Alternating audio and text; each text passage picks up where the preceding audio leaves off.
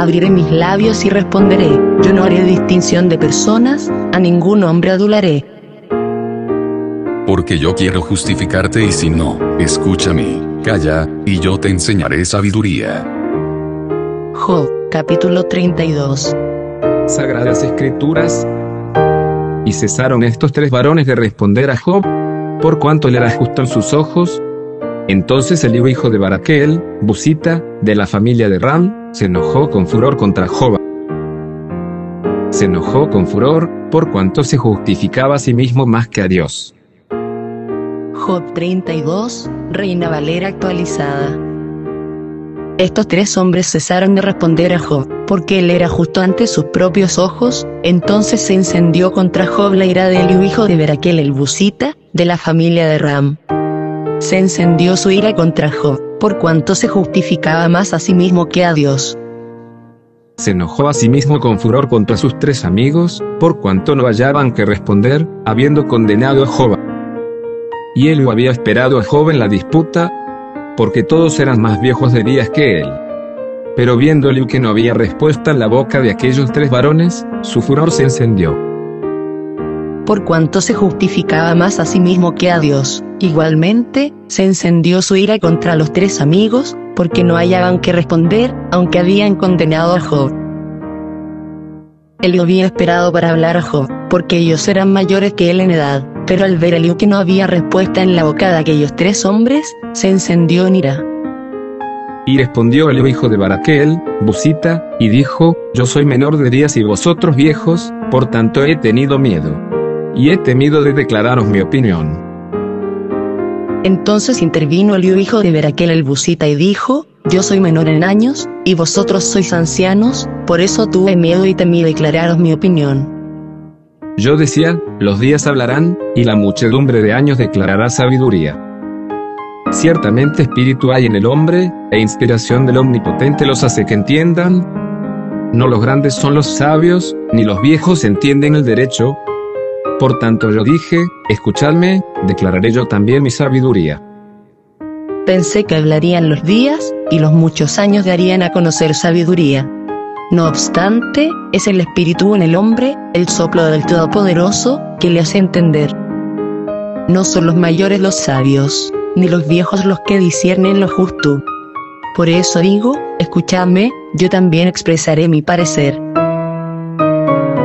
He aquí yo he esperado vuestras razones, he escuchado vuestros argumentos, entre tanto que buscabais palabras. Y aún os he considerado, y aquí que no hay de vosotros quien redarguya a Job, y responda a sus razones. He aquí, he esperado vuestras palabras, he escuchado vuestras razones, mientras rebuscabais qué decir. Yo os he prestado atención, pero he aquí que ninguno de vosotros ha logrado reprobar a Job o responder a sus dichos. Para que no digáis, nosotros hemos hallado sabiduría, que conviene que Dios lo derribe, y no el hombre. Ahora bien, Job no dirigió a mí sus palabras, ni yo le responderé con vuestras razones. No sea que digáis, hemos hallado la sabiduría, Dios los refutará, no el hombre, él no dirigió sus palabras a mí, ni yo le responderé con vuestros dichos. Se espantaron, no respondieron más, se le fueron las hablas. Se desconcertaron, no volvieron a responder, Se le fueron las hablas. Y yo esperé, porque no hablaban, antes pararon, y no respondieron más. Se espantaron, no respondieron más, no volvieron a responder, se les fueron los razonamientos. He de esperar porque ellos no hablan, porque pararon y no respondieron más. Yo también responderé mi parte, yo también expresaré mi parecer. Por eso yo también responderé mi parte, también yo declararé mi opinión, porque lleno estoy de palabras, y el espíritu de mi corazón me constriñe. De cierto mi corazón está como el vino que no tiene respiradero, y se rompe como odres nuevos. Hablaré pues y respiraré, abriré mis labios, y responderé, no haré ahora acepción de personas, ni usaré con nombre de títulos lisonjeros. Porque no sé hablar lisonjas, de otra manera en breve mi hacedor me consuma. Yo también responderé mi parte, yo también expresaré mi parecer. Porque estoy lleno de palabras, y me impulsa mi espíritu dentro de mí. He aquí que mi interior es como vino sin respiradero, y como odres nuevos va a reventar. Hablaré, pues, y hallaré desahogo. Abriré mis labios y responderé.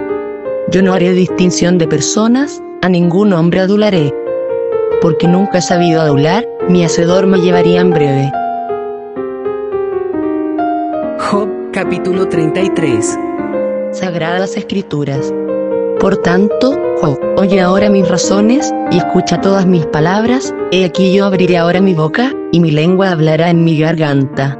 Mis razones declararán la rectitud de mi corazón, y mis labios proferirán pura sabiduría.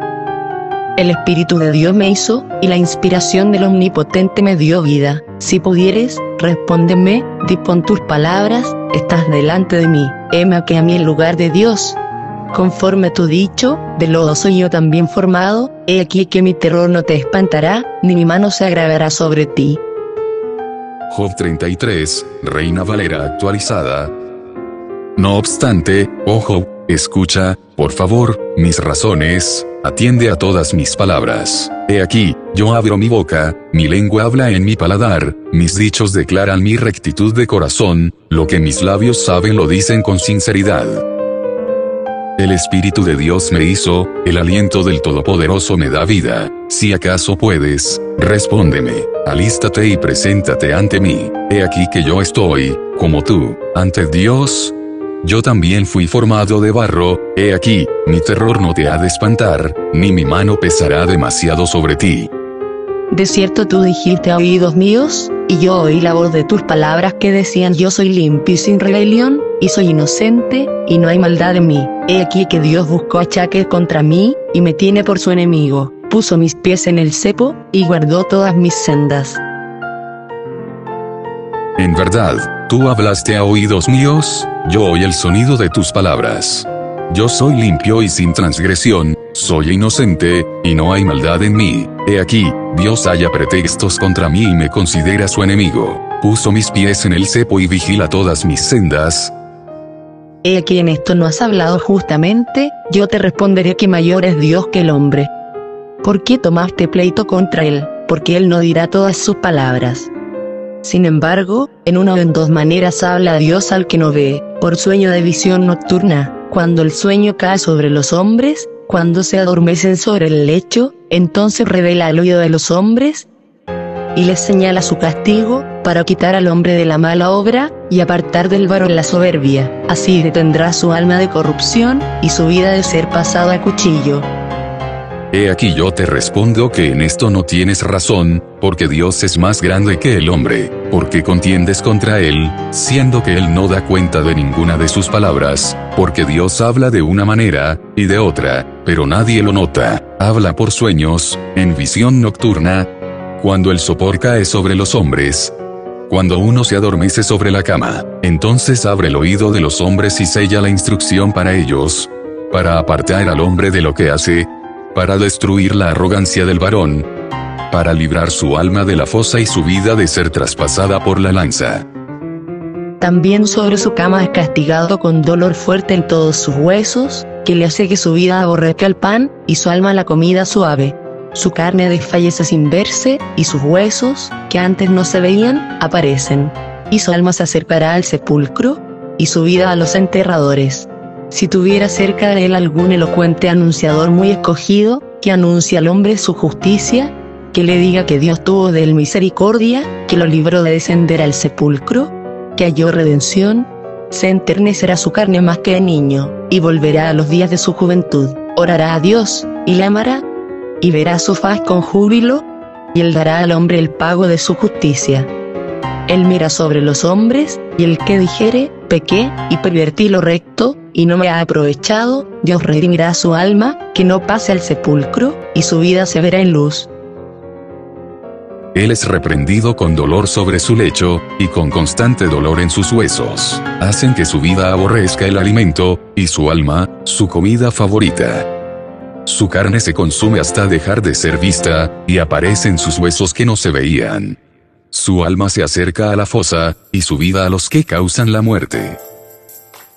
Oh, si hubiese a su lado un ángel, un intercesor, uno entre mil, para declarar al hombre lo que le es recto, y que al ser favorecido por la gracia, dijese, líbralo de descender a la fosa, pues le he hallado rescate, entonces su carne volvería a ser más tierna que en su adolescencia, y volvería a los días de su juventud. Oraría a Dios, y le sería favorable. Vería su rostro con gritos de júbilo, y Dios restituiría al hombre su justicia. Cantaría entre los hombres diciendo, Yo había pecado y pervertido lo recto, y no me fue retribuido. Él libró mi alma de pasar a la fosa, y mi vida verá la luz. He aquí, todas estas cosas ha sido dos y tres veces por el hombre, para apartar su alma del sepulcro, y para ilustrarlo con la luz de los vivientes. Escucha, Job, y óyeme, calla, y yo hablaré. Y si tuvieres palabras, respóndeme. Habla, porque yo te quiero justificar. Y si no, óyeme tú a mí. Calla, y te enseñaré sabiduría. He aquí, Dios hace todas estas cosas con el hombre, dos y tres veces, para restaurar su alma de la fosa y para iluminarlo con la luz de la vida. Atiende, ojo, escúchame, calla, y yo hablaré. Si tienes palabras, respóndeme. Habla, porque yo quiero justificarte y si no, escúchame. Calla, y yo te enseñaré sabiduría.